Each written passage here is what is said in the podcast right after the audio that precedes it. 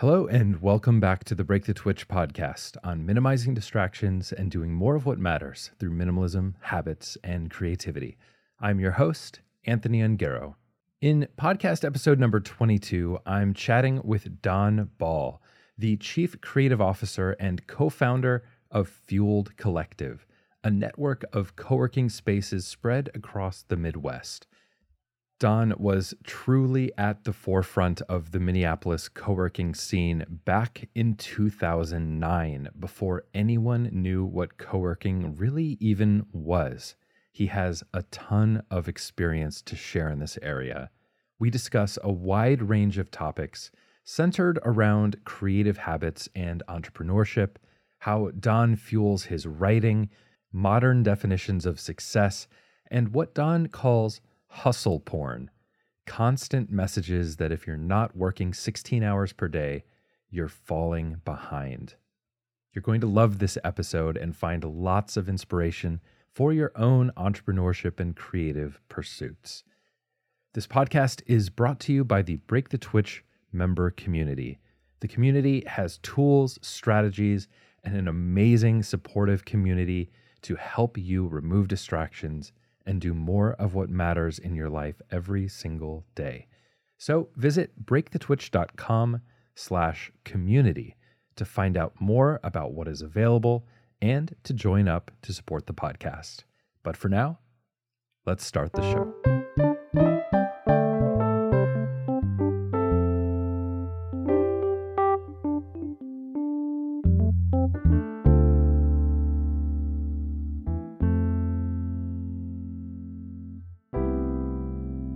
So Don, how's it going today? Today's just great. What are you up to?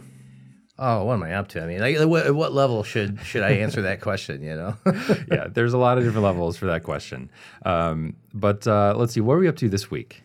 this week I am writing a lot of copy at work, and it's a, a co-working business. You know, we we started out it was a movement, now it's kind of a business, and uh, there's a lot of competition, and it's just be, it's become you know a tough game. Uh, and so I've been focusing on just writing all the content that we are using because we're finally professionalizing our marketing and creating what they call a full a full stack, uh, or not a full stack, a full a, a, a, a full funnel approach. And, and so you you basically you're, you're you're writing lots of pieces, you're you're writing lots of blogs and social posts, and I'm kind of doing that, which means I hide away for hours at a time uh, as I'm able to, um, and and try to just go back to being a writer, which is what I started doing in life.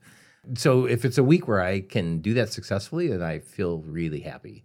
Um, uh, but if it's a week that gets cut up with lots of little meetings and stuff, then it then it kind of makes me grouchy because you know it, it's that whole thing about uh, you know there's there's there's the managerial kind of schedule you know in which you're a manager and that's basically your week cut into hour chunks and it's all about just pretty much getting in touch with other people and coordinating and syncing up.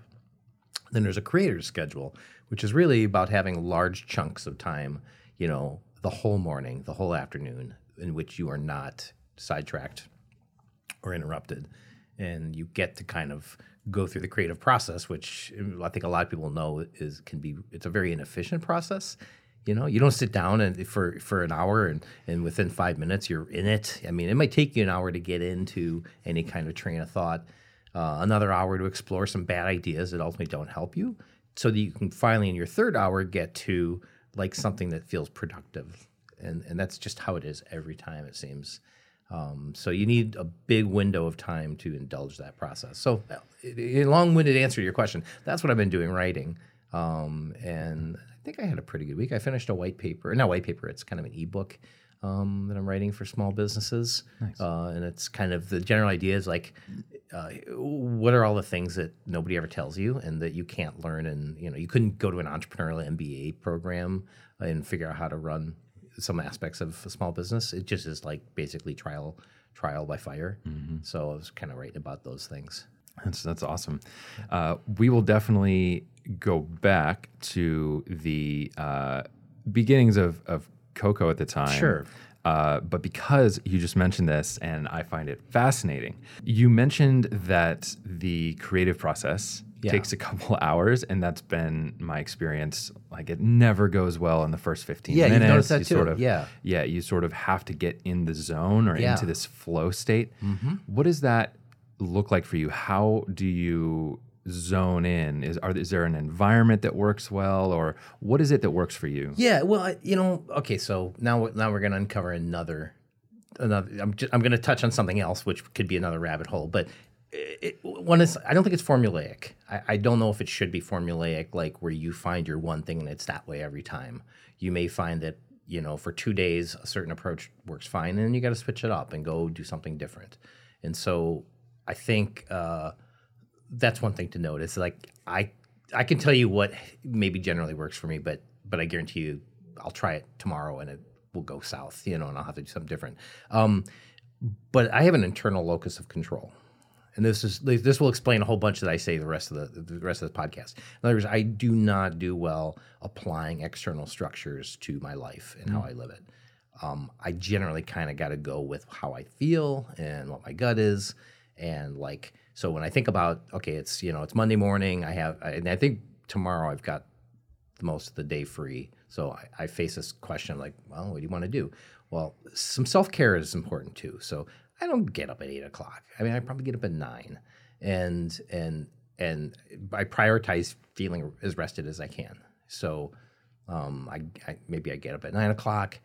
I have some coffee. I you know look through Reddit, maybe you know, and it's some of my favorite subs there, and and I just kind of like take it easy. I don't kill myself then I go take a shower and I think about where am I going to go.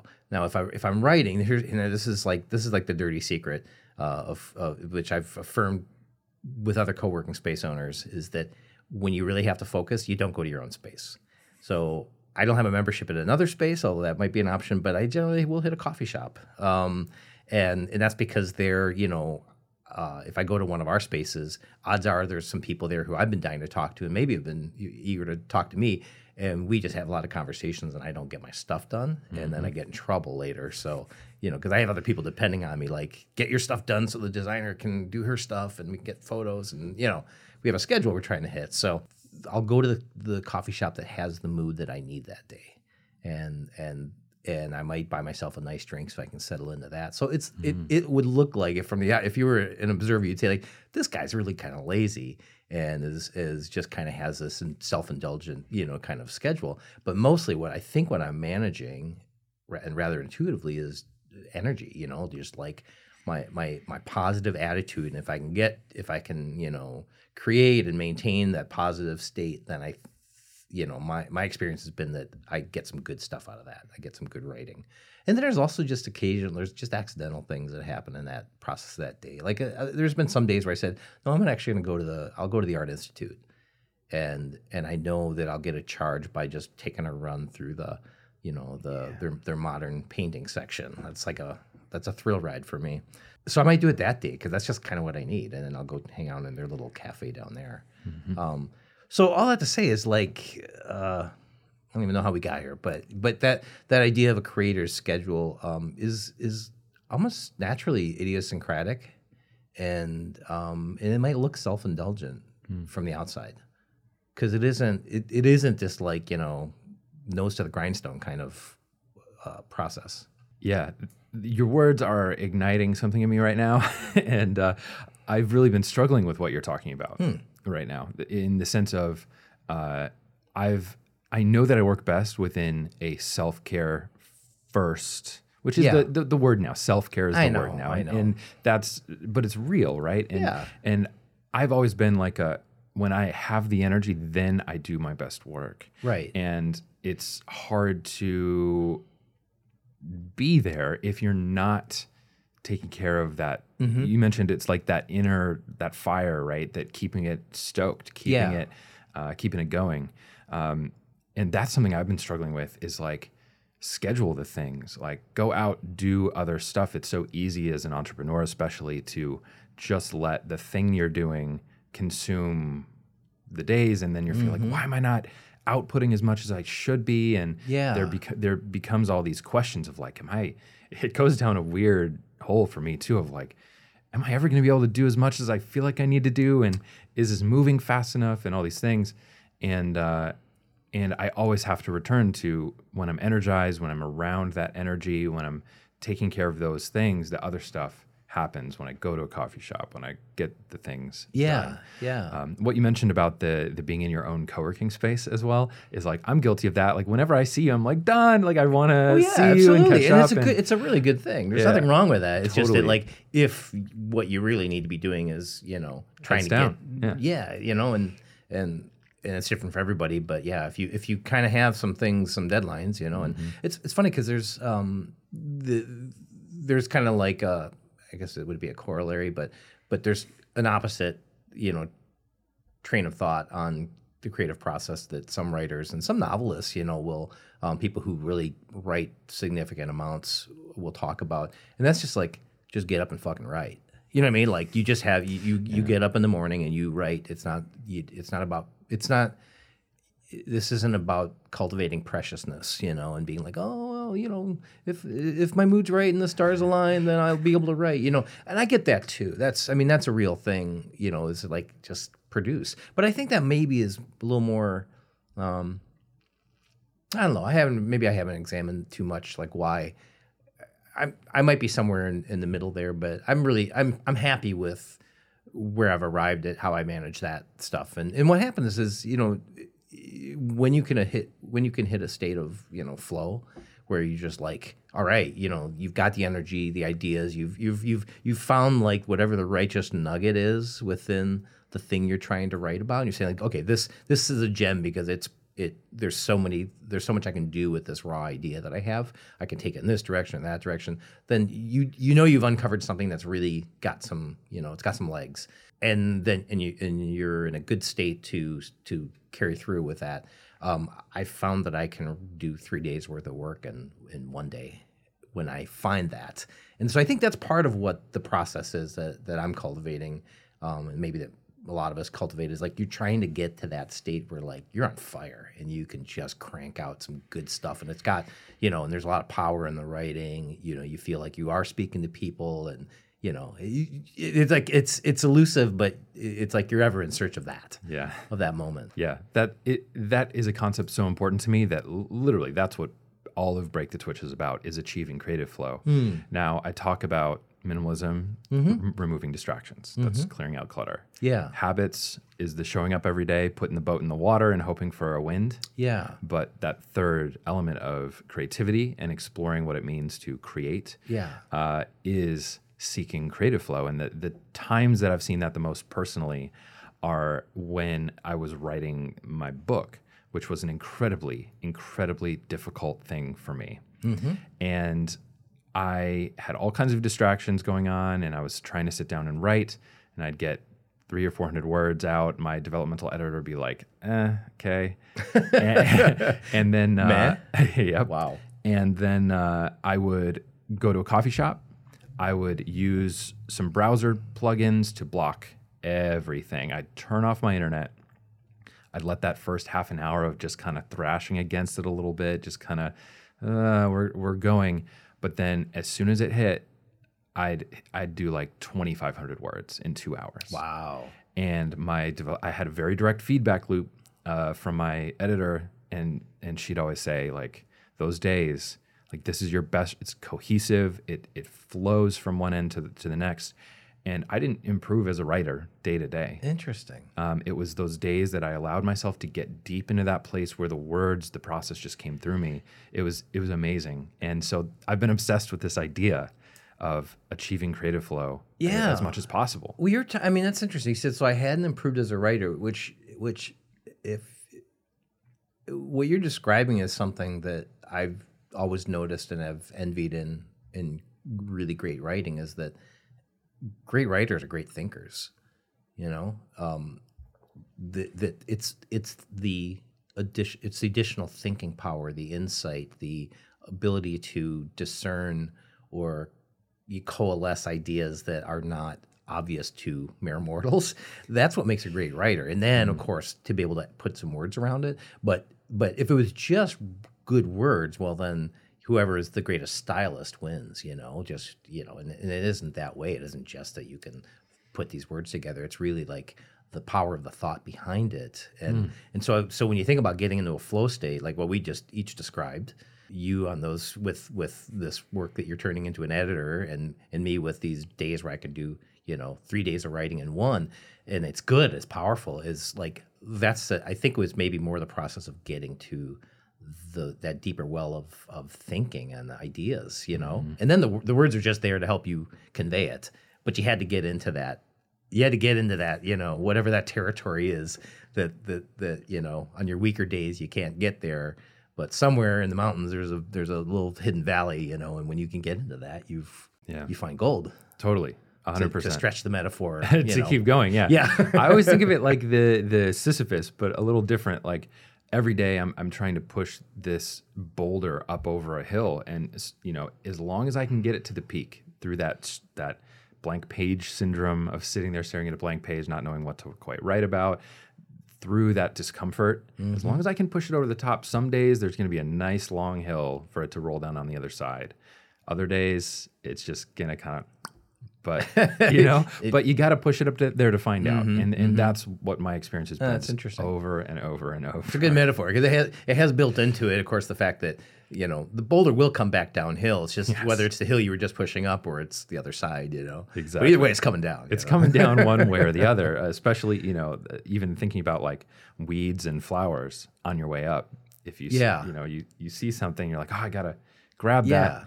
You, you pick a flower and that thing goes back down. So it it it's like really being in that zone and that focused place that gets you up there. Mm-hmm. That's how it's been for me too. And I'm, it's interesting hearing your own experience with that because it's it's something that's been so fascinating to me. Yeah, yeah, But it's really worthy. You know, it's it's kind of. Uh, I, I mean, I sure I'm I'm a business owner, but now that I'm doing what I'm doing in service of that business is on the creative side of things, and it's and it's kind of a it's a familiar territory. I also paint, or I used to paint, and I am thinking of coming back to it. So that's another thing where there's a it has its own creative process, but it's very much uh, like it fits the same pattern, um, even though it's a different discipline.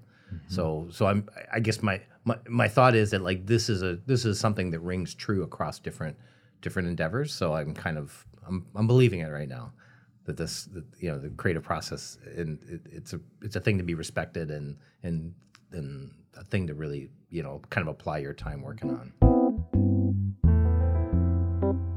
let's let's step back a little bit Mm-hmm. and talk a little bit about what was uh, initially Coco co-working and what hit you the moment if there was like something that really drove you because I'll have to say personally Coco and now Fueled Collective has been a really big part of my own story uh, in doing something different Yeah. in in uh, exploring entrepreneurship, uh, exploring what a different kind of career path could be. Yeah. And so I have my own kind of experiences through that, but I would love to hear what inspired you in a time when sort of call it the sharing economy was young.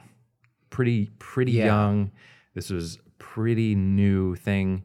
What inspired you to create a place like Coco and and what were you looking to do with it? it was scratching you know it was scratching a personal itch first i'd say that um, i had just come off of about four years of working from a home office although i had two other business partners um, and they, but they were in other, they were in other locations so I, it was me working alone a lot of days and and and then and then some days that was great you know i mean like I, I- I'm I'm an introvert. I don't necessarily on every day want to go and see a bunch of people.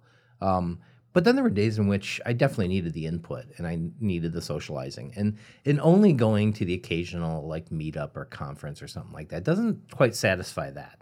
Um, definitely conferences, no, because a lot of that would have been you know back when I was you know in kind of in the marketing business.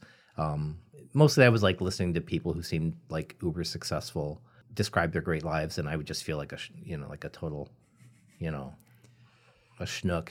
You know, like I got nothing going on in my life compared to that. You know, they're wealthy, they're all all that stuff, and and, and so th- that just invited me to compare, and that did not turn out well. And and then my interactions in the in the in the in the hallway time between sessions because I didn't know anybody, so I didn't really have great interactions with people. So basically, I just was like a, a you know felt like a wallflower, and and so conferences never went well for me. Mm-hmm. The change for that was. Uh, when Michael Roventine did put together, uh, well, not him, also also um, Rick Mahn started it, and then Michael took over. But uh, social media breakfast, mm-hmm. um, which is how I met my now wife, uh, which is how I met a lot of people. It actually has really turned out to be responsible for a lot of contacts I have in the world. Uh, Patrick Rowan, I met him through that. Oh, cool. Um, met Phil Wilson through that. It's kind of the gift that keeps on giving.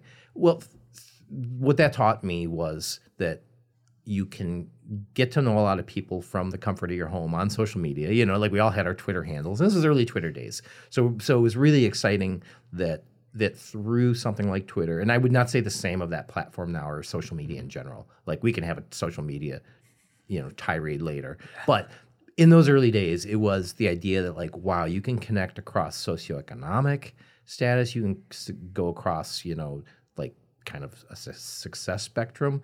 If there's a favorite author you have who's on Twitter, you could actually ring them up and have a conversation with them, which was just astonishing. Mm-hmm. Um, that suddenly you had this like mobility, social and professional mobility that you never had before. And so suddenly, like, you can circumvent that situation of going to a conference. And what happened was that I went to conference and I knew everybody already right? And and and and so it was really just a matter of like, oh, you're so and so on Twitter. How you doing? Like, you know, you're, you're you have friends already without even having met them physically. That was exciting. That was super heady. And so when I saw the co-working thing, what it, what it made me think was it was it was like that experience, but all the time.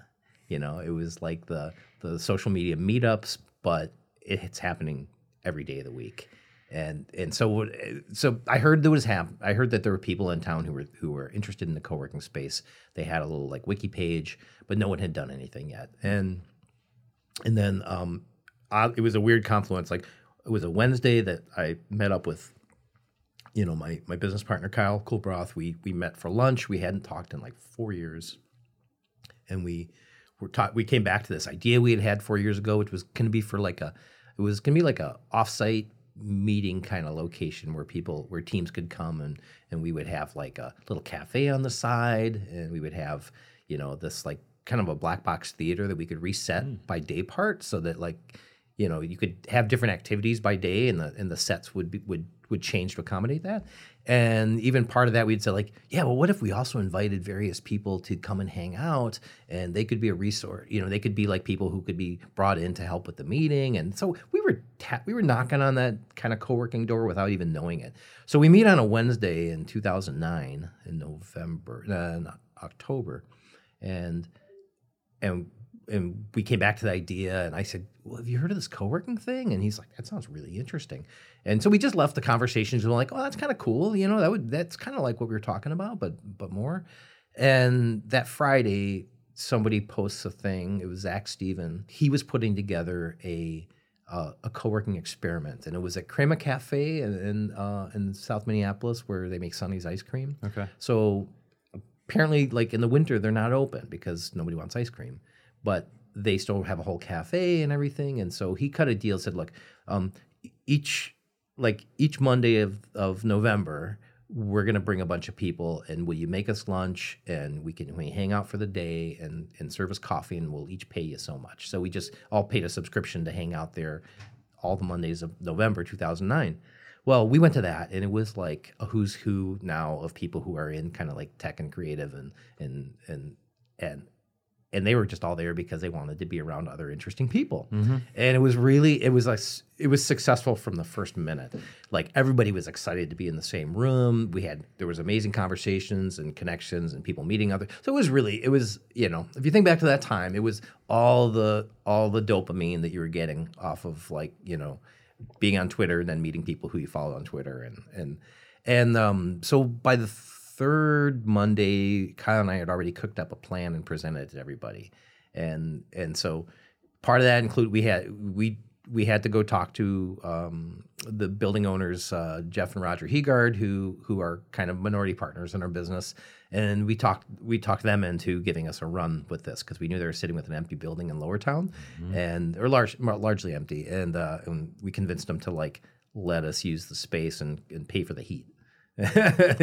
and and so we were able to give it a run that way, and so we went we, we moved so fast on that, which which I think is also like a there's something instructive about that, you know, about doing less deliberating and more kind of like just chasing after it. Because it was uh, basically we spent one month december of 2009 prepping the space we painted we built furniture. One month, wow. um, yeah and then we opened in january and so it was really fast we didn't even have time to kind of second guess um, and, I, and i think there could have been if we'd really thought about it there was a whole bunch of reasons not to do it i mean it, it's it's it's risky so yeah so i guess that was uh, that's how we got into it So you say there were a whole bunch of reasons not to do it.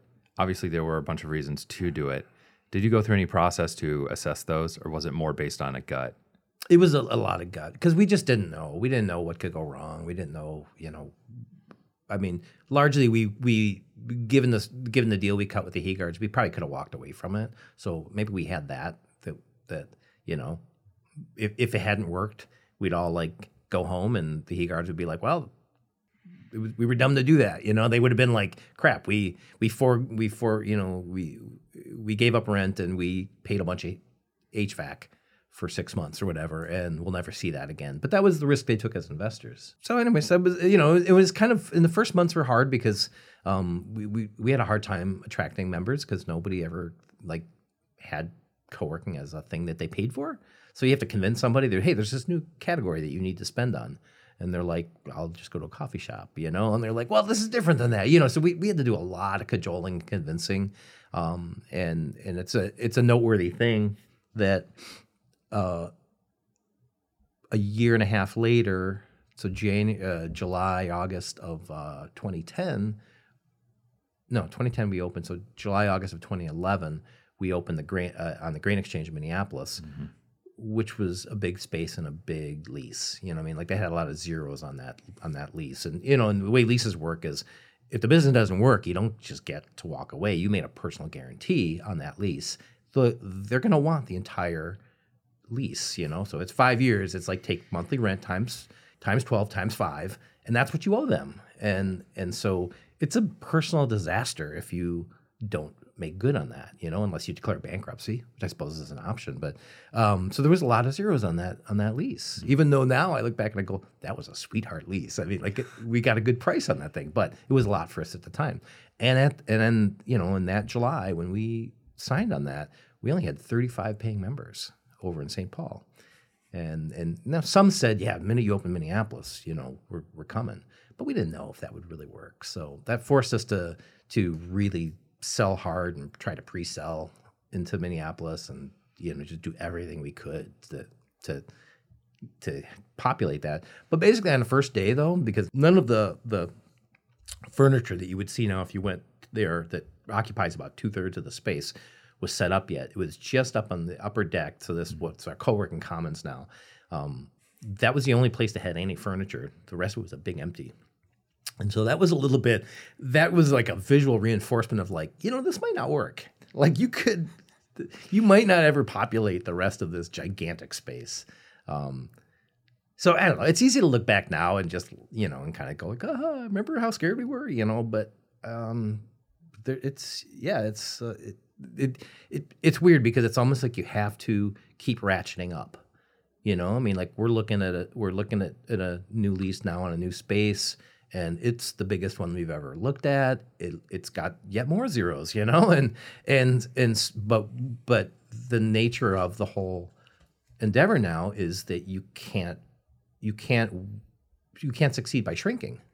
You actually have to go bigger and bigger with it, and you know, which means you're investing more in the space and the build out and the fit and finish, and um, because that's what competition has brought is like everything's getting nicer and nicer and and more well appointed, and they're nicer spaces. You're not you're not taking you know like uh, just taking an old brick and timber warehouse that you can get for cheap isn't quite cutting it. That feeling, uh, let's say when you signed that uh, lease. So the, the first agreement in St. Paul was like kind of a, like you said, it was kind of a let's try this out sort Yeah, of thing. yeah. But let's just say that that first signing of the lease at the at the Grain Exchange, which is a beautiful building, and that's actually where I started out. Mm-hmm. Yeah. uh, going when when I was attending events and doing things there, and that was just a, a wondrous sort of building. I mean, it's such an incredible uh, place to be for this. But when you signed that, and you, how would you compare that feeling compared to like the next one, and then compared to like you said, it goes up and up and up. Is it always scary? How did that feeling change? every new lease can sink you you know like if you if you really pick the wrong location it could be it could be enough that you you know that failure in that area eliminates all your margins and then starts starts putting into the red and that's just enough then then all sorts of other things happen after that you know you can't you can't afford to invest in this you might have to cut your staff. There's like you know it's kind of like a you the, boulder starts tumbling down the hill that you were just pushing it up. And so there is always a risk but but part of it it, it seems like i'd say for us we're always fueled sorry for the pun but we're always uh, motivated by we have a bold idea we want to chase after. And in this case now with our you know with our new location we would be building it out in the full model of the of the new field collective which you know um, so there's this prototype location in Cincinnati that kind of that we've been running for about a year, and it, it it is really more the new model we're heading towards. You know, you walk in, and there's your your you know there's this beautiful reception desk with like it's like um, leather upholstery around the you know it's it's like a um, you feel like you walked into like a British social club maybe. There's you know there's like whole wall of book of like antique books you know there. So you it's a very it's a very lush kind of um high, colorful and textured setting. There's a bar over to the right you know with like mirrored walls and and all the drink you know all the bottles stacked up. It looks very pretty. And that's the co-working commons and like that's where people hang out during the day. But then at 4.30 at night the bartender comes on and they, and starts slinging cocktails and it turns and, it, and you're running a social club as well so it's kind of, and then and there's a lot of, um, but there, it was designed. The space was designed so that you can actually have a lot of uh, event and meeting and entertainment business selling to the outside, but it doesn't disrupt the people who are there as members. Cool. And that's been a problem. You know, it's been kind of a challenge for us with our current spaces. Is like, yeah, we can have this big event, but it disrupts everybody who's there to work. And so you're you're kind of like, although you see the revenue potential and even have a need, you you you're you're at cross purposes, and that's and space design is a big factor in that. So now we're designing spaces to allow us to play kind of both ends, you know, selling to the outside, but also catering to the inside. Anyway, so that's kind of what we're looking, and, and we're excited about that, and we can see the potential. Cincinnati's been killing it um, in ways that we wish we could. So that's and with all the competition, you know, we're going like, okay, just plain old co-working is becoming commoditized really fast, and it's not, you know, I wouldn't say I would say by itself, it's not a great business. Hmm. It's it's it's a rent arbitrage scheme, you know. You you get a lease for for a certain amount, and then you hope you can get your twenty percent on that. But when everybody else is there and some well-funded, well-heeled competitors are are offering discounts, that becomes a very hard game to win at. Yeah. So you have to have another plan. So we're excited about the other plan and the space that lets us do that, but it's going to come at a at a high cost, you know. Mm-hmm, mm-hmm. But if we don't do it, we're in trouble. So like, it's, it's kind of like, you know, it, I don't know. You're on the burning pier. What are you going to do? You're going to jump into this new thing, you know? Yeah. You're gonna get in that water. Yeah, that's right. Yeah, that's uh that's a big one. I, I've always wondered if if the fear changes because for me with uh, doing video work, I've experienced this like start out with a little point and shoot, then you get a Canon DSLR and you have work up to a certain level with that, and then uh, and then all of a sudden there become everything beyond that. It starts adding zeros to the Yeah. cost of the production, to the cost of the equipment, to the Yeah. cost of what you're doing, um, and and uh, that continually is. It doesn't seem like it goes away. I don't know. Every time I'm kind of like, whoa, like this is the next thing, or Yeah. this is the the next push. And, and if you want to grow, if you want to continue building something that matters to you, it's like, I don't know. It feels like maybe this is just how it's going to be. It's just going to Yeah. be a little scary every time, and it's going to be a little risky every time, and we're going to keep reinvesting in in doing this. And I don't know. That's been our that's been my experience over the last several years. It's it's uh, fascinating. Didn't expect it's possible it. doesn't go away, right? Because at some point, let's say it's your you, the big risk isn't the equipment; it's now staff. You're going to hire somebody, you know, and um, and that first hire is like a nail biter, you know, because there's just all sorts of feelings that go around that. Um, sure, the second one is maybe easier, and the third one's easier. It becomes more of a, you know, you're adding one piece to a, a larger thing. But but now you have a thing, an, ab- an abstract concept called payroll that scares you every two weeks. You know, um, it's not any one person, but it's the accumulation of them all. And, and if you want to do this next thing, you might be having to actually staff up quite a bit. So I, I once talked to um, Mark Stutrud, who's the, uh, the the founder of Summit Brewing, and and and was, the conversation was about well, what do you think? Um, how do you feel about all these newcomers? You know, like Surly, for instance. At that time, Surly was just they were up in their Brooklyn Park location, but they were still you know making a lot of noise. And and he was like, well, it's like, sure, you know, they're they're getting they're getting a lot of attention, but we're we're at about like you know he described something like where at each stage of that business there's a new plateau you have to get to, and it has to do with brewing capacity in that case. So you've got you've got and they they had a good sized brewery for a while in uh, like Midway area, and then they jumped and they had to take a big jump to their facility they have now over over off of uh, West 7th But what it is is you don't just like you don't increase your capacity by fifty percent. You might increase it by a thousand percent because you need to set yourself up for ten years, not just the next two. And it's so you're making a gigantic investment. You have to hope that you can sell into that. Mm-hmm. That you that all those you know you're paying for so much equipment and and you have to hope that you and and so in addition to that you're going to now spend way more on marketing and advertising than you did before just so that you can keep those tanks full. So it's like it's risky, and if that didn't work out, they'd be gone. They would have folded. So it is a bet the company. Like every single time you try to get to the next plateau, yeah, you are kind of betting everything.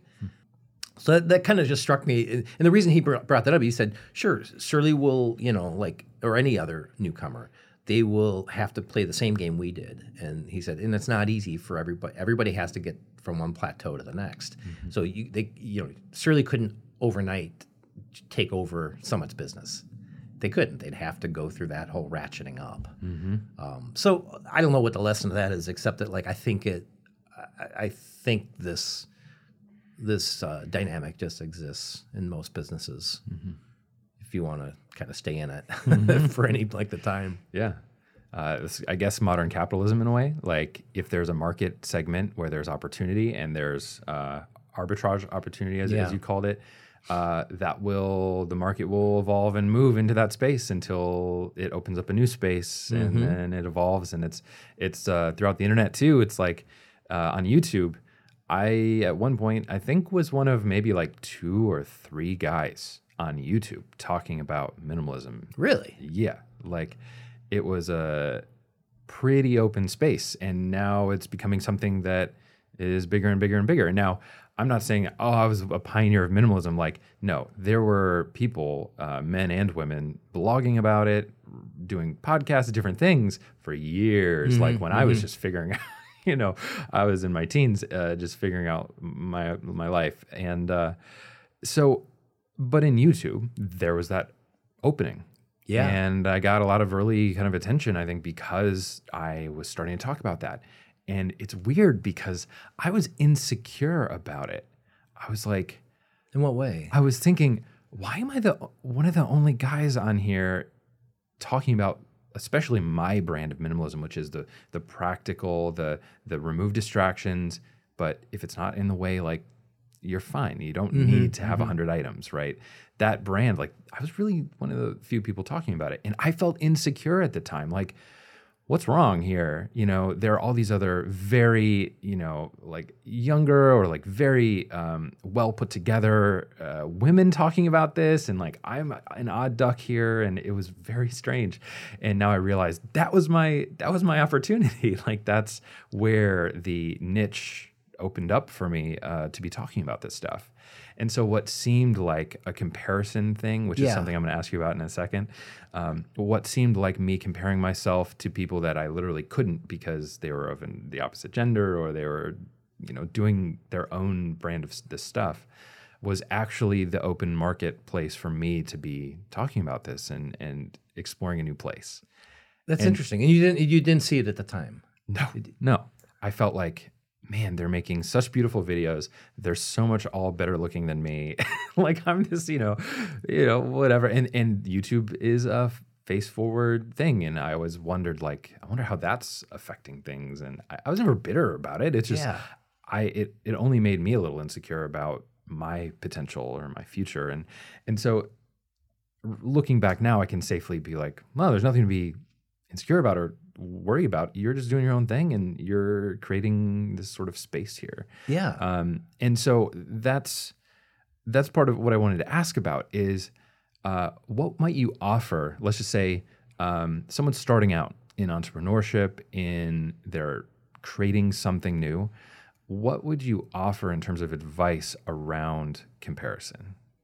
Well, I I think I've always been only because I'm not much of a crowd follower. In fact, crowds really, you know, I'm I'm showing my Gen X stripes here. The minute something becomes kind of pervasive, then I don't want any part of it. Like I really have this like, you know, uh, my wife will tell me that like I'm just a snob, and and that might be true at some level, but but I'd like to think there's something else going on that I just have an aversion to being in a herd. It just gives me the creeps, and, and I want to if I'm gonna I want to be thinking and writing and creating, or just I just want to be kind of going somewhere else for some reason. And um, I guess it, you know the worst is like you know the minute a band becomes popular, like suddenly you're like, no, I'm not into them anymore. but it's, it's not that. It's more like I just don't want to be competing with a lot of other voices or a lot of you know I, I just, because that's hard work. I, like something in something there's something instinctive for me that that that tells me that that's that's a tough road to go and then try to slog it out with a bunch of other people being the same. So, you know, does that mean just like, yeah, be different, be glad you're different, but uh, that's a little too easy. So when I I just had a conversation with a, a young fellow who is starting a, a clothing company that has a particular take on it, and we were talking about um, he was out of St. Thomas, so so you know in his case, anybody coming out of St. Thomas in entrepreneurship is looking at the love your melon people, you know, because that just that thing just went nuts, and and the conversation was about like, well, you know, it's when you're younger, or it, there's a certain stage in which it's easier to be a disruptor because you're you're somehow tapped into the zeitgeist. You know, you got you just have this sense of like, in his case, you know, if it's fashion and it's youth culture, he's he's he's he's able to like he's in it, he's breathing it. It's it, he's super tapped in. Well, that becomes a little bit harder because give him ten years with that thing and if, and, and, and a modicum of success, and suddenly he's spending a lot more time thinking about things like, ah, we have to find a cheaper manufacturer for this, or these zippers aren't available. Crap, what do we do? Or I'm having staff troubles. You know, um, the, the person who's running the shipping department has been, you know, I don't know, groping the staff. Now I have a now I have a harassment issue. Like you you have all those other things that are occupying your time.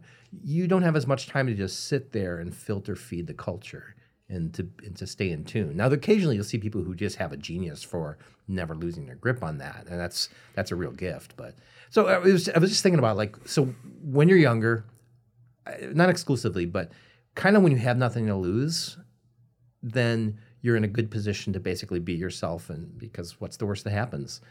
Nobody pays attention or nobody follows, but you haven't you haven't lost anything. Mm-hmm. It's, it's as you go along further, you have more sunk costs and you have more. It seems like you have more at stake, including what this thing that you might call your your reputation or your or your brand that you think you've developed. I'm cautious about giving advice to younger people because I think like you know being older myself i feel like i'm i'm concerned with different matters now. Um, and also being in, a, in kind of an at the mature in, in kind of the more mature state of a business um, i'm thinking about different things. So yeah i don't know. I guess the best I, I, I, it, it would be easier for me to answer that question if maybe in six months my business shows me the door and says, "Hey, we don't need you anymore. Get out of here." You know, and then suddenly I'm on the street and I'm going like, "Well, okay, what do I do? And who am I? And how is how is that relevant to what's going on in the world? And and what if I say like, okay, I'm gonna I'm gonna do what Anthony does and I'm I'm gonna start you know podcasting or vidcasting or something like that. Well, then I I'm I'm facing that question. It is fascinating. Uh, the idea of standing out, like you were kind of mentioning, the the just the concept of I don't want to be in a crowded room. Like Yeah. I, I, I want to be able to be in a space where you can flourish, and and we'll talk more about that in a second. But uh, it is fascinating. Uh, I always wanted to blend in. Uh, growing up in school, I just wanted to be accepted. I wanted to be a part of the group. I wanted to be just in the community. Um, didn't want to stand out. As soon as I got older and I started applying to colleges, to jobs, starting things that required attention, people's attention to, to start, all I wanted was to stand out for once. and that transition of realizing, like, I've spent so much of my life just wanting to fit in, to just blend in and not stand out of this group.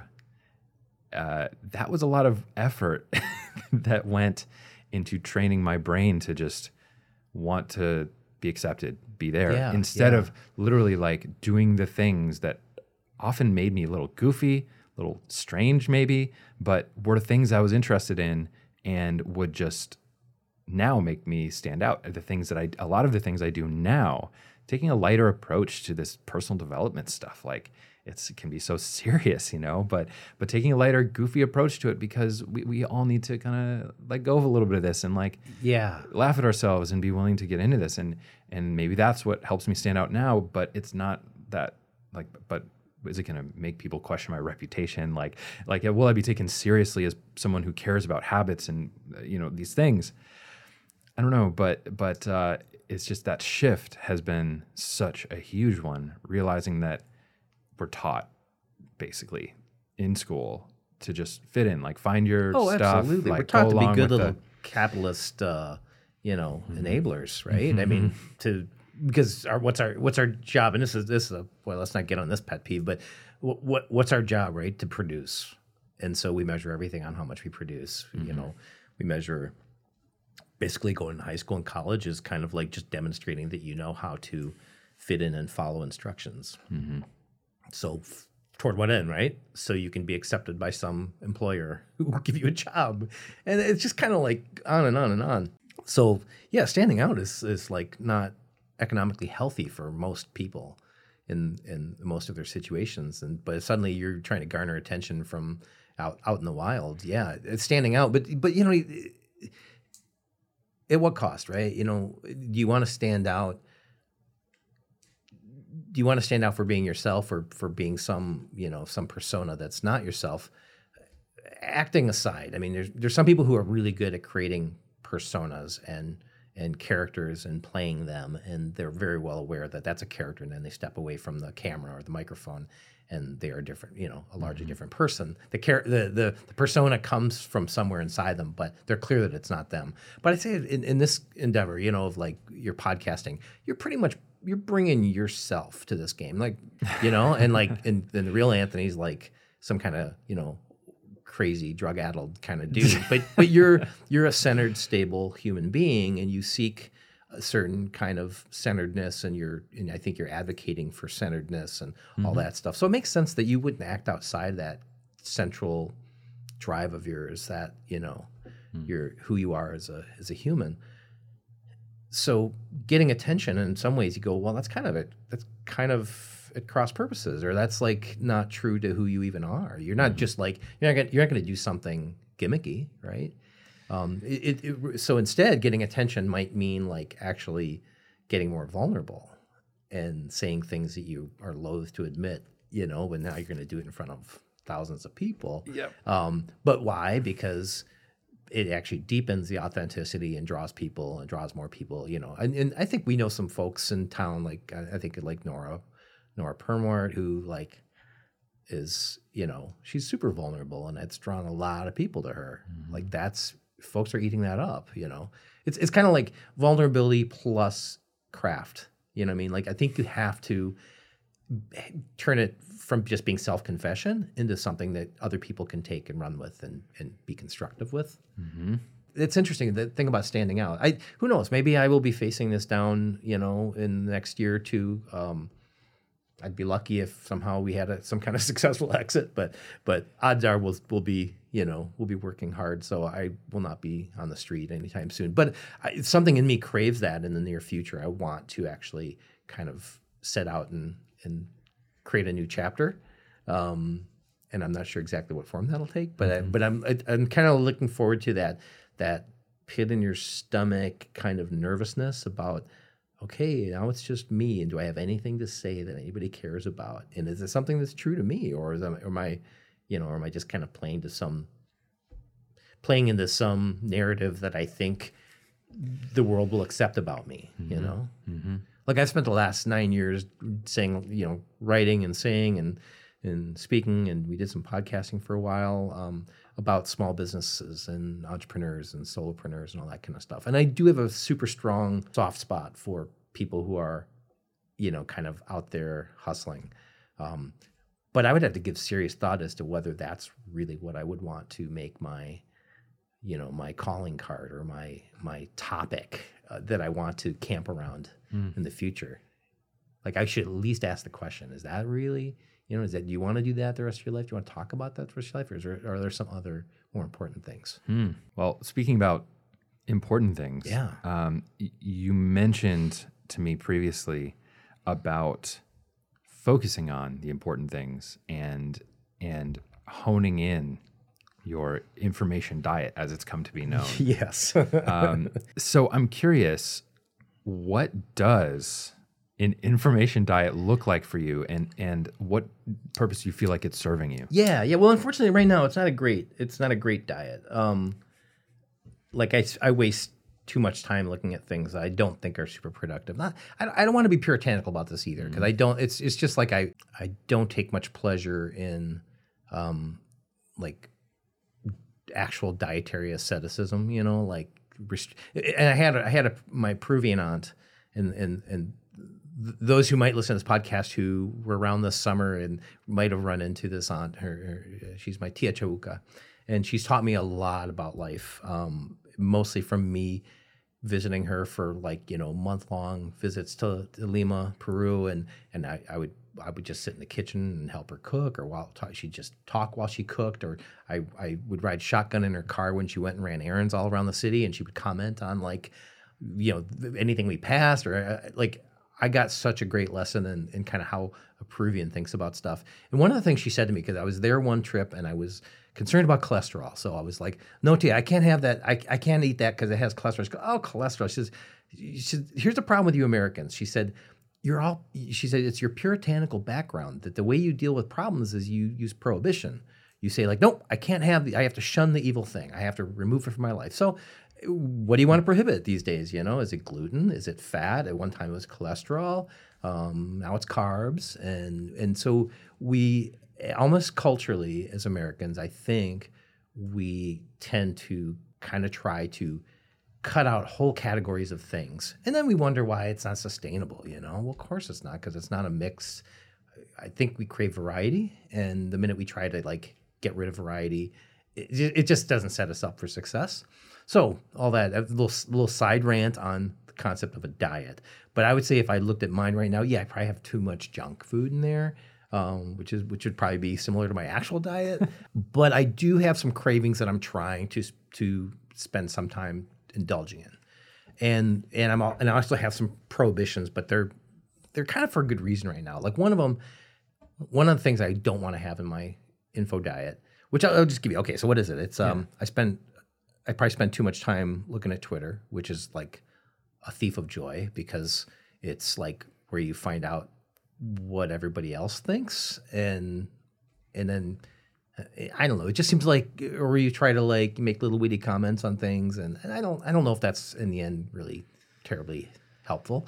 Um, I do have some subreddits that I follow, and I like Reddit in a general sense because I have been able to discover some really interesting things that I didn't, that I wasn't aware of. Um, but there's also just a crap loaded, you know, there's just so much junk in there. So, so we were talking about the idea of of excluding some things, you know. And so, despite my previous rant about not being too puritanical, there's just some things I'm having almost an intuitive aversion to. And I, and if I and if I look at what that is and I summarize it, there's there's some there's a type of success porn that's really driving me crazy, and I and I, and I see as being kind of damaging. Um, and it's and it's really like these success stories as they get written up in the business press, kind of adoring pieces about startup founders and the five things they do, you know, before breakfast every day, and and it, and, it, and this is nothing new. I mean, I remember. Um, uh, when I was younger, I, I hated men's magazines because they were all about like personal success, and it was always recipe driven and like you know lists of things that you aren't doing and that you should be and and as i got older i realized it was all bullshit. I mean like it was really like no shave however the hell you want to shave. There is no secret to shaving and if you're not doing it you're not damaging your skin for life you know? If you don't feel like using shaving cream just take a, a, a dry you know razor and um, go do it. Who cares you know? Like none of this stuff matters but yeah i think and now as an old guy i look back and I go yeah a lot of people in their 20s and into their 30s are so concerned with how should i be doing things and how are others doing things. And now i look back and i go like doesn't matter. Nobody cares. Just do things the way you want to do them you know? But but so in the business world you get the same thing you know? Like everybody's concerned about like you know so and so's rules for success. I'm like screw so and so um like find your own path you know? Find your own way. Make your own mistakes. Um and don't be so worried about recipes because there aren't any there really aren't. I mean, lightning strikes. I think a lot of successes. There's a lot of people who are working very hard and very disciplined, um, who are have not achieved any material success. And and so what are they? Did they did they get one of the ingredients wrong in the recipe? No, lightning just didn't happen to strike them. There's so much randomness in success. Um, there's also a lot of pre gaming that happens with people's, you know, um, what would you say? Uh, what Warren Buffett calls the the the genetic lottery. Yeah. um, you know who The you're born to. Womb lottery or yeah, something. who you're born to, and kind of what household you grew up in. So I, I'm really done with all this comparison and and and and fawning over people who have been successful in what has been really lottery conditions in many cases. And, and, and so likewise, I, I'm done with business books. I like I, I and I have friends who read them and, and recommend them, and I want nothing to do with them because it's the same thing. It's formulas, formulas, formulas. Um, and I'm more interested in like finding. Uh, one is is coming up with my own definition of success and va- and like what it what makes us valuable as human beings, and it should not be our productive output as measured by you know what revenue or how much we sold a company for, or that kind of stuff. Um, some of the most amazing people on earth are, uh, for me, some of some of the people I value the most are destitute. Like they are not super successful. They experience, you know, difficult times financially, and and and that has no bearing on on the value of their their person, their their ideas, the, what it means to spend a couple hours in their company. So how about that stuff, right? Can we talk about that? That's that's a different kind of success porn. But like, you know, so I'm I'm really um this, this has got to be cranky old man syndrome. I'm pretty sure because I you know I'm I'm a couple years past past you know the big fifty, and and fifty I didn't care. I tried to ignore it. Um, but now I've had time to think about it, and and I'm really, um, I'm I'm way I'm finding myself way more interested in kind of quality of life as measured not by physical stuff, but like richness of your relationships, the richness of your thoughts, the the the richness of your time as you get as you get to spend it. So you know, one of the things I've done, I, I've I've taken up a hobby, which I'm and, and I tell more people about it now, which is really funny. I don't know why, but I but I make a point of telling people that yeah, I build model tanks in my spare time.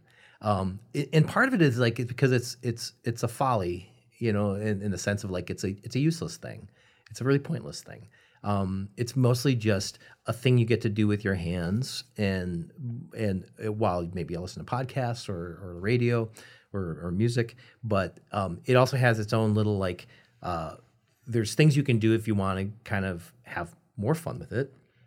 You can research your your the, t- the thing that you're building try to find pictures and go like, oh, so that's where that one thing goes. You know, um, you can try to um, do more to make it realistic, like with like painting and weathering. And so like somebody look at it, goes, oh wow, if they, if you look up close, you're like, that really looks like it actually has, you know, I don't know, like been through the mud, and or it's it's in a it's it's clearly like um, you know, it's dusty like it's in the desert. Anyway, so this kind of appeals to the historian side of me. I'm a big fan of history.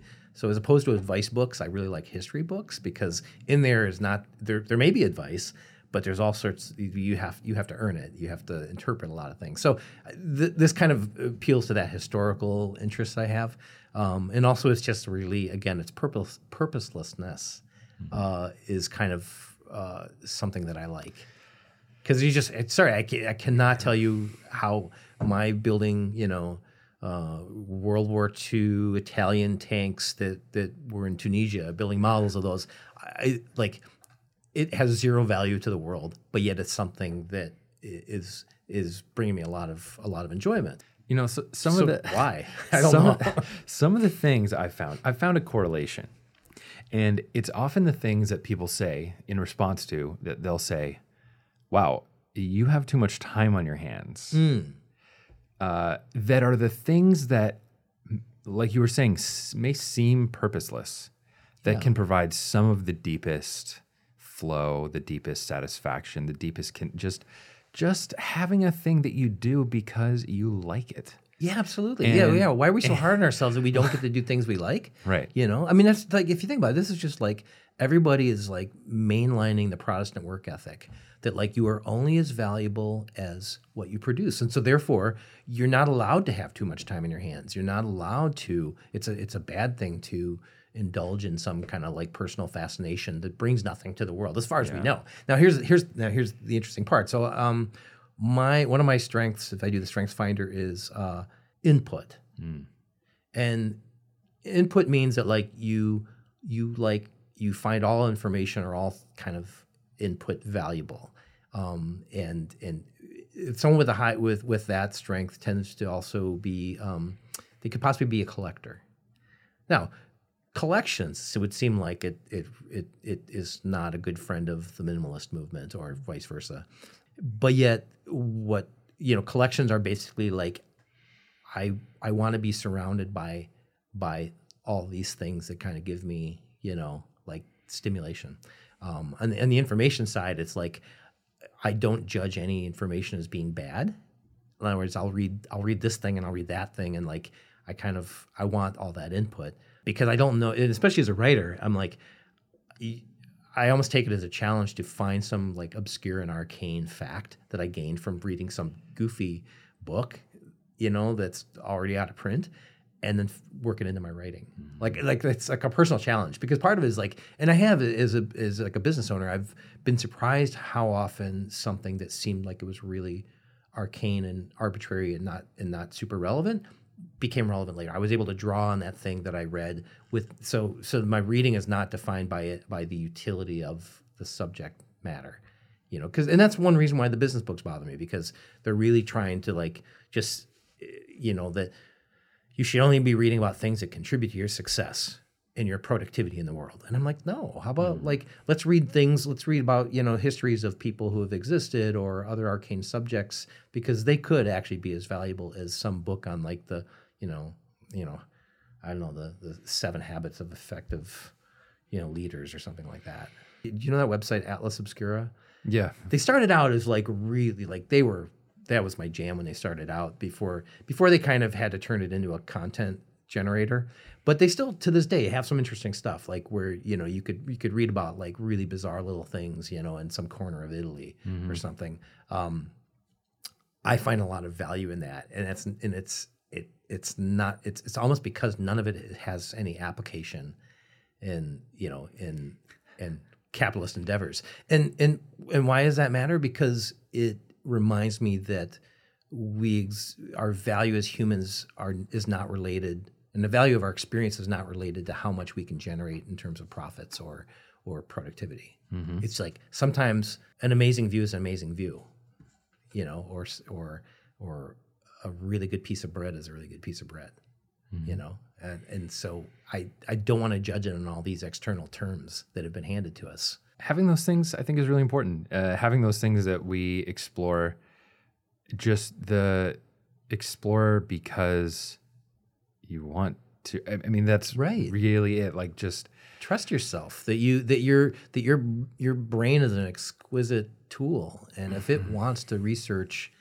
you know, I mean, I once met a, a woman. She was a PhD uh, graduate at the U, and her and and she studied you know microbiology, and her favorite thing in the world to talk about was herpes. She was fascinated by her, there, you know, by as a microorganism. She was like, it's the most successful, you know, it's like the most successful bacterium in the world, or whatever. It was really interesting. You know, she was so turned on by this field of study because it, was- it for her it was like endless. It was endless, like things to explore. Now, who knows what she could uncover? Maybe in the end, there's a, there will be a lot of utility in that. But in the meantime, um, she could go 20 years and really make no contributions, you know, to the field.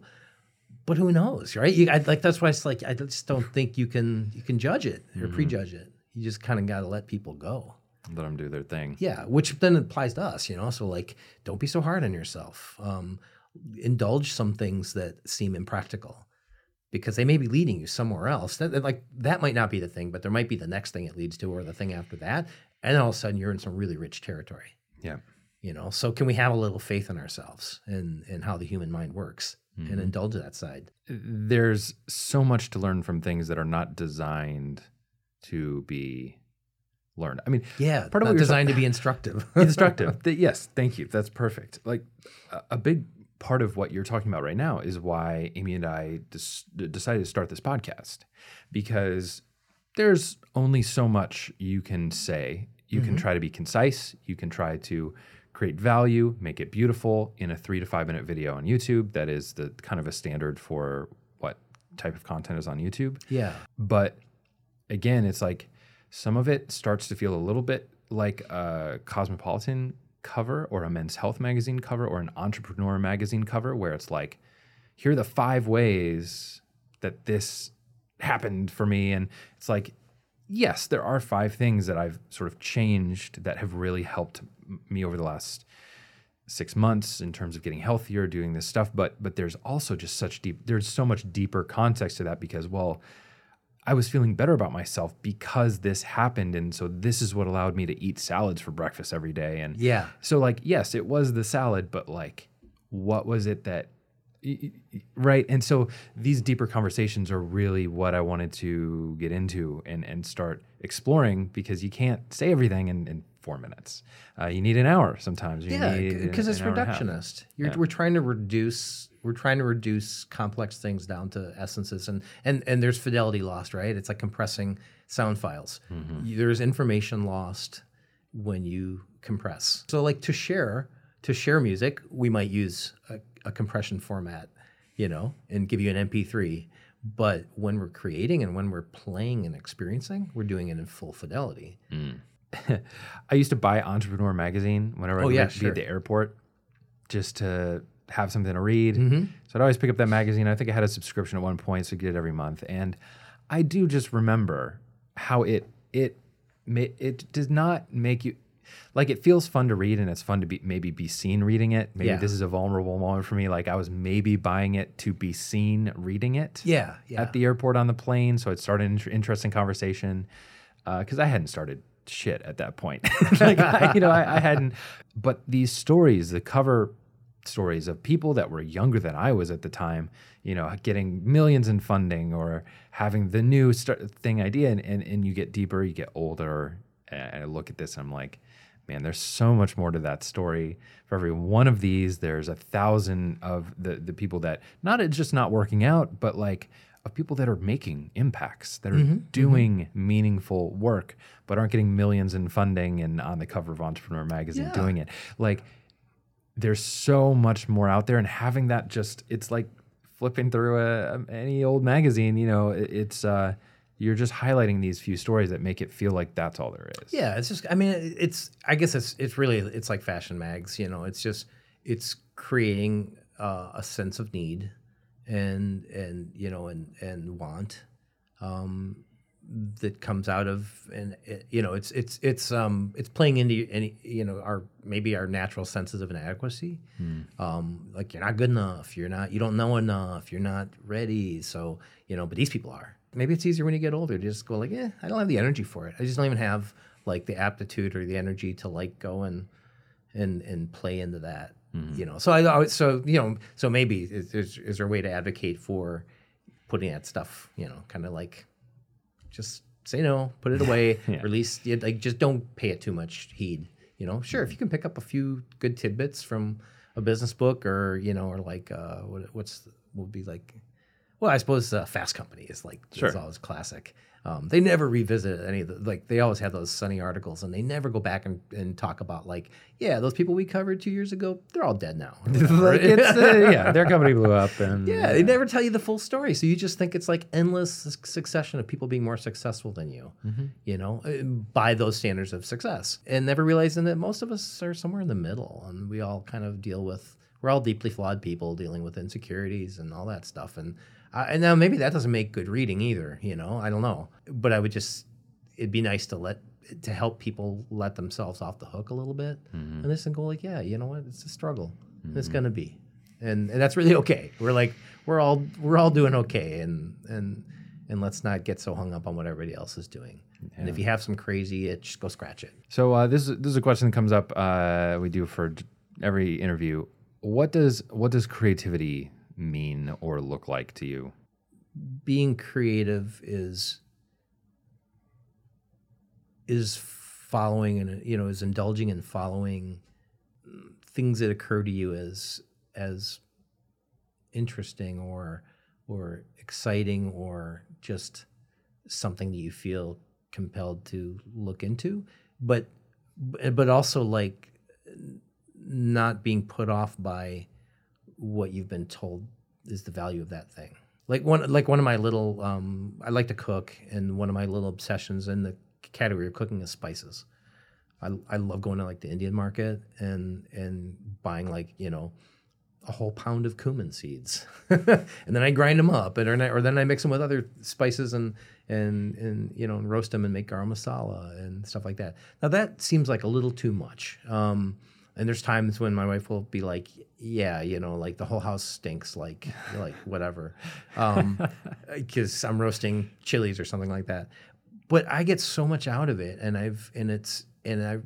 discovered there's things you know stories and there's there's interesting aspects of all those elements that come into cooking, and I and I just I get more out of it, and it has no purpose beyond that. It's a creative, but that's part of a creative process of cooking. Is like you know if you kind of want to amp it up in some area, go ahead, try it. So so I, there's something. So creativity for me, I guess, is is self indulgent in a good way, and it's and it's following things it's following urges that that that occur to you as being worthy but regardless of what other people might say or what society says Love it. well I, let me ask you a question um what so what would you say like in this whole process you've been interviewing people? And I and I like the fact that the people you interview are you know you're not you don't have because they're titans of of this or that. You know like you're bringing in people who who are up for you know some hearty conversations about real stuff. What's been the biggest realization for you have, after having done all this?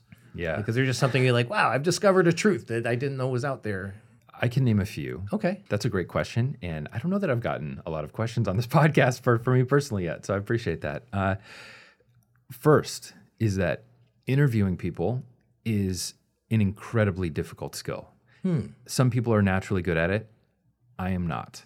Uh, and so, very early on, in the very first episode uh, of season one, I was completely thrown off uh, in in understanding just how hard it was to sit down and have a directed conversation. Uh, I've been talking to people my whole life, and it's very, very different.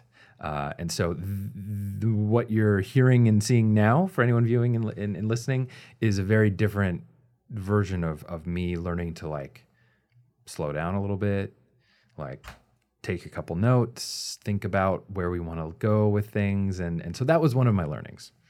Uh, two, everyone is a person in progress. mm-hmm.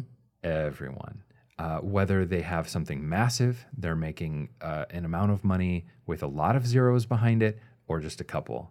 Yeah. Um, everyone is a person in progress. And um, we hit on this a little bit in that that it still feels hard. Uh, there's this quote that's a little cheesy, but but I keep seeing it, and I think it's really true. Is that we don't try to grow so that we can have an easy life. It's so that we can take on bigger and bigger challenges with ease. Um, maybe not even with ease, but that we can we can toughen ourselves to the challenges of life, and that is a theme that that I keep seeing in, in guests through personal growth, through the things they're working on, uh, whether it be nutrition, uh, you know, talking about moderation and nutrition and, and looking at the balance of how I noticed you didn't invite me to that podcast, so that's probably a good thing. Yeah. you know, it's uh, all these things are are uh, more and more and more. I'm I'm finding that balance is the answer to so many of life's questions Yeah. from my guests. How about acceptance? Acceptance, Yeah. self acceptance, Right, right. and uh, and then third, probably the people that I I feel this energy from is the the true true sense of knowing thyself. Uh, that that what helps people get to a place where they're comfortable with themselves, where they uh, know what they need to do and how they interact with the world are the people that that deeply know themselves Yeah. their shortcomings, their strengths, the things that they can do well and cannot do well, which is just another way to say shortcomings and strengths. But but um, those are the things that I felt like have been my deepest learnings of like knowing yourself is one of the strongest things you can do. Yeah, yeah, and, and and it's and I think it's really okay if you don't if you aren't there yet because I think Oh, yeah. that's one of the gifts of age is that you um, you've come to accept kind of what your OS is, you know, and you, and it turns out it's very different than other people's. You know what I mean? Like you just and and even like long time like a long time in a marriage, for instance, will teach you that like you're not going to change the other person. Like there is some set ways that we all have and and so when you're younger and you don't know that yet you you do try to fake it sometimes and like take on roles that you're really not well suited for like i try i've had mm, jobs in the past where i was actually managing details about things and anybody who knows me would say like that's the worst thing you could have this guy do Yeah. because he does not manage details for shit and and now i have the impatience to to like if somebody at, suggested that I should do something like that, be nope, nope, I'm not your guy. I will hate it. You will hate the results, and I can say it in a heartbeat. Where I was younger, I would be like, okay, yeah, sure, I'll I'll do that. I'll take that. Uh, I'll, I'll you know, I'd, I'd be good at that. And I applied for jobs that like I was so unqualified for because I didn't know who I was. So, anyways, it's just it's great. It's awesome that like as you get older, you you just don't even have the patience to try or and, to fake it, and you're just like you know you're willing to you're willing to call yourself out you know and your shortcomings like in a heartbeat because it's so much easier to play to your uh, to play to your strengths than to try to make make up for your deficiencies you know? And, and that's one thing like with with um, we had some members at, at CoCo years ago who were um, strengths finder coaches. And their whole thing was like yeah you know traditional management is like to get everybody to equalize you know like to not do too much with their strengths but to try to fill in all their weaknesses. Well that just makes you equally unhappy across the board you know? And so so not, so the other way is to go like no let's not make you fake it or or phone it in on your on your weaknesses and trying to bolster those let's just play to your strengths and be done with it i'm like yes that's that's that sounds perfect my whole life I've I've tried to focus on shortcomings, uh, on the things I'm not good at, and Right. trying to figure out how to bring those up to speed. And I do believe in an element of balance with this stuff, of well-roundedness. That you, you gotta. There's an element of like you you gotta bring some of the things up to a, a, a certain level. yeah yeah But that being said, like we do, there, there's so much opportunity in focusing on our strengths, knowing who we are, what we do, and what we don't do well. I mean, I'm in the same boat. I, I the the details down here, my head's up here, and uh, and I'm right here right now. right Like I'm nowhere else. I'm just right here. And so that is great for a lot of reasons and terrible for a lot of reasons. and uh, I can rely heavily on the great ones most of the time that that allow me to be here, be present, just be worried about this moment, not what's going to happen a month from now. Um, that that make it work. And, Yeah.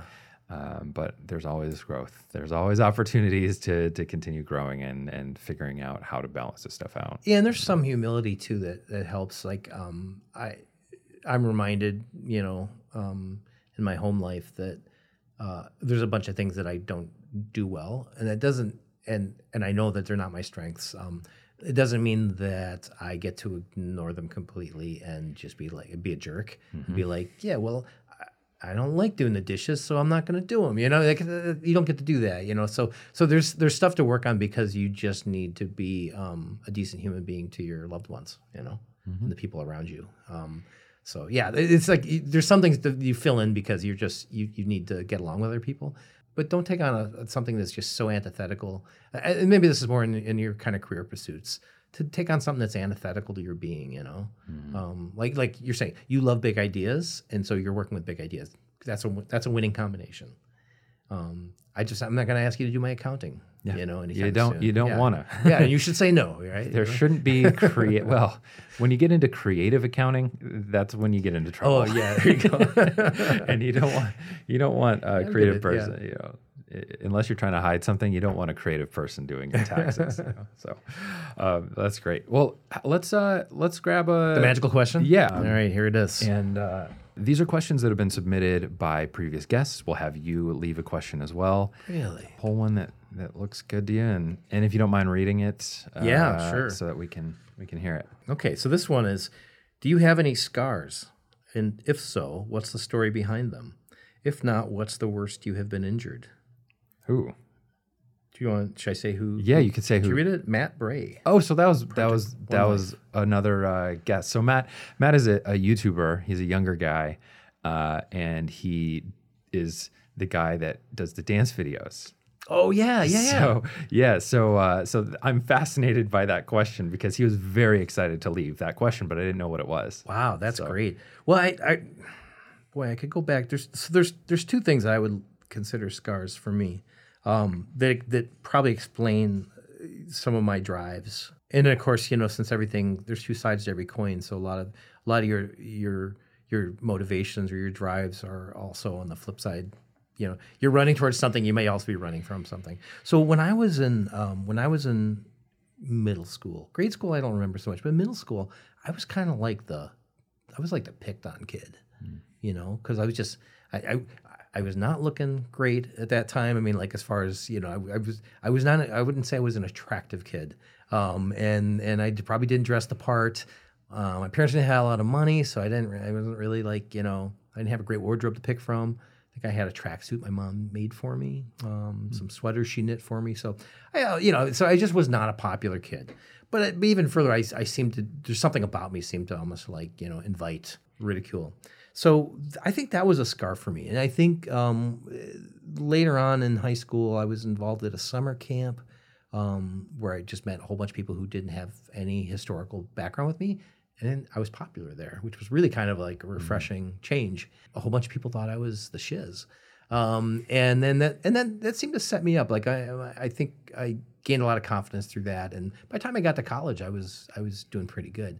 But I think uh, what that really reinforced in me is a desire to be liked, which can be fine. That can that can be great a great motivator for doing lots of things. But also on the other hand too, then you you you it can warp you, you know, because you're then you're always trying to be liked and you don't you you don't have as much of a backbone as you need in some situations. So I think so that was one thing. Uh, the other one, which kind of comes from a similar place, is uh, is like I said, my parents didn't have a lot of money. My dad uh, was laid off. He worked for U.S. Steel selling structural I beams to Latin America. Great job until he got laid off, and when the steel industry had a big slump, and I think there was like an economic recession. So from that point forward, he was always kind of chronically underemployed. Um, and it was a source of embarrassment for me when I was a kid because I didn't, you know, how kids don't understand. This is the thing, kids don't understand that their parents are humans until until they themselves are probably into their thirties, you know, or at least late. But while they have teen brain, they they're very self-centered and they don't realize that their parents are, are humans who struggle and i don't think i realized that about my dad until much later and then after he died i mean i definitely you know i guilt his memory was gilded but but i but i gained a lot of sympathy for for how he you know what he went through um, in trying to keep the family afloat but for me as i was experiencing it you know in like in high school was like i had two shirts that i liked and and if I wanted to get more, my dad would be like, "No, there's no income, there's no outgo," and my mom would like slip me, you know, a little bill on the side. Here, go get something, you know. But so my relationship with money and scarcity and and, and what I it felt like poverty to me, but that's all relative. Um, but my relationship with with money was, I've actually been overly self-indulgent with money. In other words, not really taking good care of like my financial health. Hmm.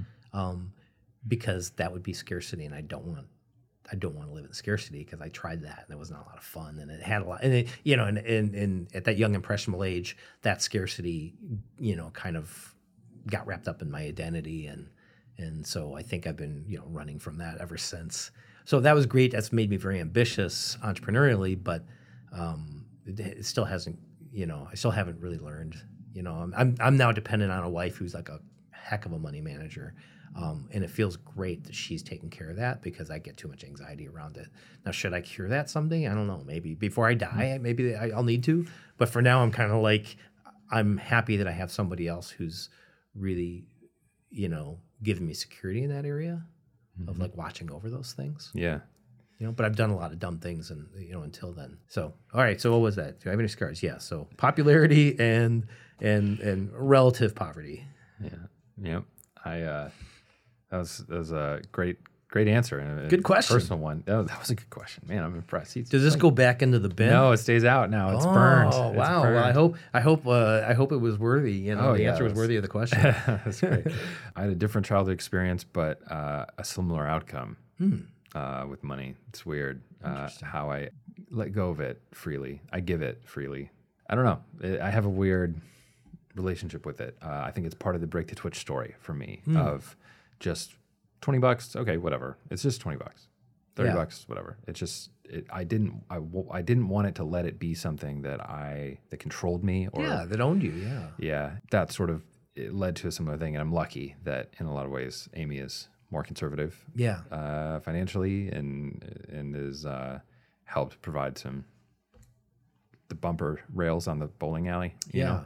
um, to to even that out. But um, and then my work here is a lot of my own personal growth stuff with learning about like why am I? Why is why am I like how I am? you know, like it, it's uh, it's interesting uh, diving into this stuff and uh, having conversations with friends who are other entrepreneurs that have an incredible drive to entrepreneurship and making high amounts of money, uh, and then learning about narrative of of this stuff. It's it's fascinating. Learning the the well, you know, it's interesting. Um, we had a we had a big with my previous business, which which kind of was a it was like a slow motion failure.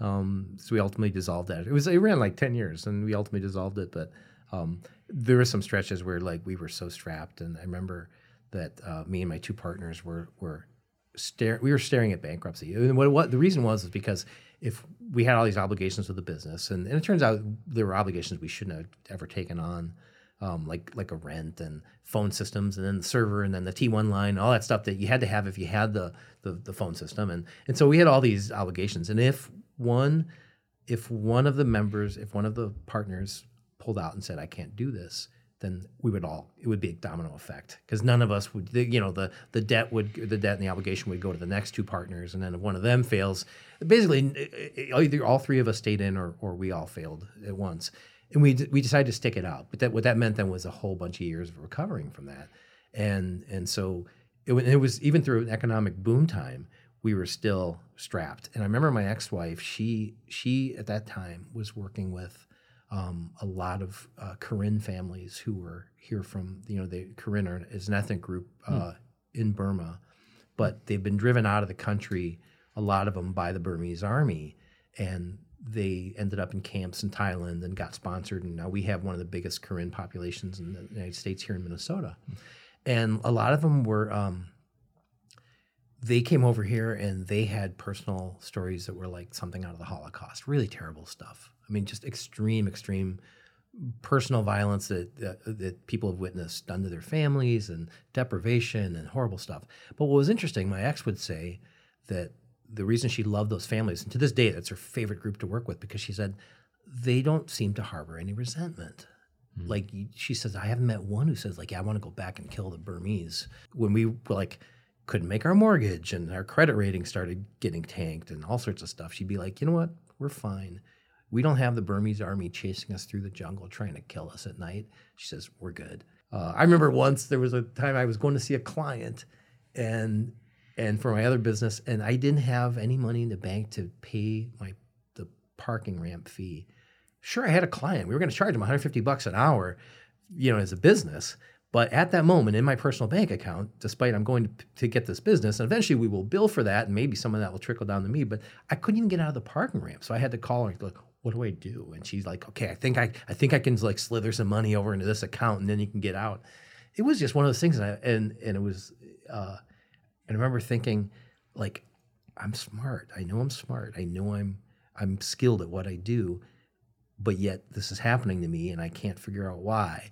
It was like, it was like, hmm. like the dysmorphia or whatever you would call it, or like the, the cognitive dissonance between like, I'm a clever person and I'm smart and I have a lot to contribute, but yet it's not equating to like I have this this other situation with my finances that tells me I'm an idiot and I'm like failing and and and reckoning the two is really hard. I, and I probably did for five years straight of trying to like balance that. But her words were really helpful. Like I really that helped for me to go like you know what it could be so much worse. So like just you know get through it, yeah. get through it because because you know how lucky are we that like we get to talk about this stuff, you know? Um, and so that's, I, I don't want to be like the, you know, be grateful because there's starving kids in Africa kind of thing, that, right. that old stuff that people would say when I was growing up. Um, but yet a certain amount of like gratitude and humility is, is okay. And, and yeah, you may be brilliant. and You may have a really brilliant idea or something like that. And you may also be poor right now. That's, that's a, that's a big thing to, to to kind of grapple with. Yeah. To have a model that works, to have uh, something that's a seemingly good idea, but to have it not be in a place that can actually yeah. Yeah. allow you to continue doing it. Yeah. Yeah, that's a that's a thing. So I don't know if that's a you know if that if that points to, to the need for perseverance, you know, or like that to really cultivate that in yourself, mm-hmm. um, or to to find other people who also struggle but yet in spite of you know being talented or whatever you know i mean like I, I i, think during that time i i actually found a lot of solace in in hanging out with people who are also for whatever reason on the margins because it just reminded me that like well because what the opposite would be if if i'm sitting here struggling and then i go hang out with people who are materially successful well that's going to drive me crazy mm-hmm. you know i'll be like well, what's wrong with me why are they so good at this there's an interesting balance to that i found ener- I found that I'm energized by other people that are doing a thing. Um, I was thrown into a situation at one point with nine other guys that were all successful bloggers and internet mm. entrepreneurs, like successful, successful. Yeah. And I had just started Break the Twitch basically, and I and being in that environment made me feel a lot of things. Yeah. But one of the things was was uh, of course I can do this. Like all these guys are doing it. 90% of the people here are doing it successfully. I am the 10% that hasn't yet. So, of course, it's possible. Yeah. Everyone in this room is doing it. When you step out back in, into the normal world, then you realize that that's not, this is a group of people that have worked hard to make this thing happen and have done it well through some luck and hard work and all this yeah, other stuff. Yeah. But, but, uh, then there, but then there's the other side of like, well, what am I doing wrong? if I'm the one in this room that's not there yet, what what you know, yeah, yeah. what what haven't I done right yet? Uh, and so there's all kinds of stuff to feel around. Well, maybe that, uh, there's a, yeah, there's definitely a balance here, and maybe that's one reason why. Uh, you know, like I eschew the the success porn because because it's all it's all that survivor bias. You know, mm-hmm. um, it's sure if you if I take these if I take the peak of the iceberg, all these people who've been successful, and that's and all I tell you about is like their successes you know um, what you don't read about is all you know you don't learn about all the all the struggles and the side steps and the you know um, whereas if you read a history if you read like you know uh, about people in the past who've done things, you might get more of the more you might get more of the fiber and not just the sugar. You know, like you, like you'd find out that like oh yeah, actually most of these overnight successes took 20 years and people had some serious setbacks or whatever. It's just it's a little more balanced view and you realize that like if you're struggling, you're not alone.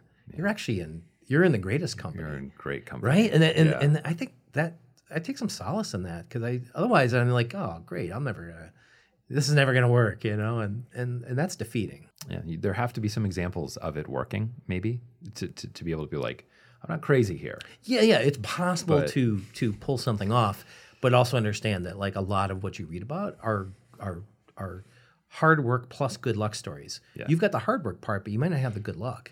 You know, the random the random meeting of so and so that suddenly changed your life. Well, what can you learn from that?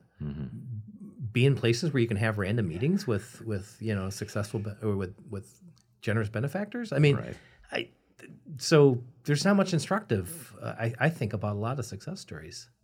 I mean, I can point to those even even w- with where Break the Twitch is Yeah. as a blog, as a YouTube channel, things like that. Uh, I can point to specific people that I met. Josh, Yeah. Joshua Becker of the blog Becoming Minimalist. Met him early on. He was super encouraging, kind, generous, and and helped me when I launched my blog and installed Google Analytics. I I have never gotten less than 50 people a day from the day I installed analytics. And it was pretty soon after actually starting the blog. Now, I'd started blogs in the past where I get zero mm-hmm. for a long time. But the fact that Joshua had happened to share one of my early articles, I figured a couple weeks in, I should probably install analytics, get a sense of where it's going. And I've never had less than 50 a day from the very first day. And that was four years ago. And, and that, I know that a lot of the success that we've seen here of, of the reach of the wonderful people we've been able to interview and Yeah. do all these things have started because I got lucky and met a wonderful dude that seemed to think I had something to share. And so he did, he helped me share it. And, and uh, so, yeah, I, I, it's never just pull your bootstraps up. Yeah, you, help and you know what I heard in that story was like, how cool would it be to be a guy like Joshua Becker and be like, you get to go and spread good luck. Like you could you could choose to be the person who goes around and like, what a privilege that would be. Like if you could use that use your position to go and like give other people that little touch that gets Mm-hmm. them going. Like that's that's kind of neat. Isn't it? Yeah, maybe that boy. Yeah. So okay, maybe that's my recipe for for my next fifty years. Well, I mean, I could even just point out the fact that there are successful companies that started as nothing in your spaces, in in the environment that you helped create, uh, that have grown over the years, and some eventually move on and buy office buildings that are big Yeah, and whatever. yeah. That's kind of the natural progression of just being a huge company eventually. But uh, I would say, in a lot of ways, you did, you have done that, uh, and and you very much have been doing that. yeah, um, I mean, I, a I'm, lot of yeah. I, I feel lucky that there's there are some instances of people who like met, you know, at the coffee bar and then were off to the races because they bumped into they bumped into their other half and then they started something or or it was the inflection point. That's yeah, there's some there's some good stuff like that and it's that's nice. I like that. That that I get to take with me is like, all right, that this weird little space we created actually, you know, was the right thing for a bunch of people. Um, yeah, that's cool. Don, so where can people find you, your work? Where can they find you online? Boy, they can't find much of my work. I mean, other than like the the blog posts I'm writing for for Fueled Collective. But so the business is Fueled Collective, um, and the the the the URL is fueledcollectivemn.com. Um, I don't have a personal site of any of of, of any nature, but I, I might correct that one of these days and start producing thought pieces. Oh, of course, Twitter too. Don M. Ball. Don Pelota. Yeah. It took me, I think, two years. I speak Spanish pretty well. yeah. It took me two years to lock in what the Don Pelota was. you idiot. Like, how could you not realize that? Oh my God. That was one of those moments where I was like, you are so dense. God. Oh man. Okay. Well, Don, thanks so much for for coming on the podcast. It was it was truly a, a joy to have you and have this conversation. I feel like we could have gone for four hours. So Yeah, I kind of suspect that. Well, thank you for indulging me and uh, and letting me rant and rave. I appreciate it. All right. And that concludes my conversation with Don. I hope you enjoyed the episode. If you did, please do take a moment to leave a review on Apple Podcasts. I would greatly appreciate it. And if you enjoy the episode as well, please do share it with a friend or on Facebook, Twitter, Instagram, whatever social media network you may prefer. But I hope you have a wonderful rest of your week, and I'll see you soon.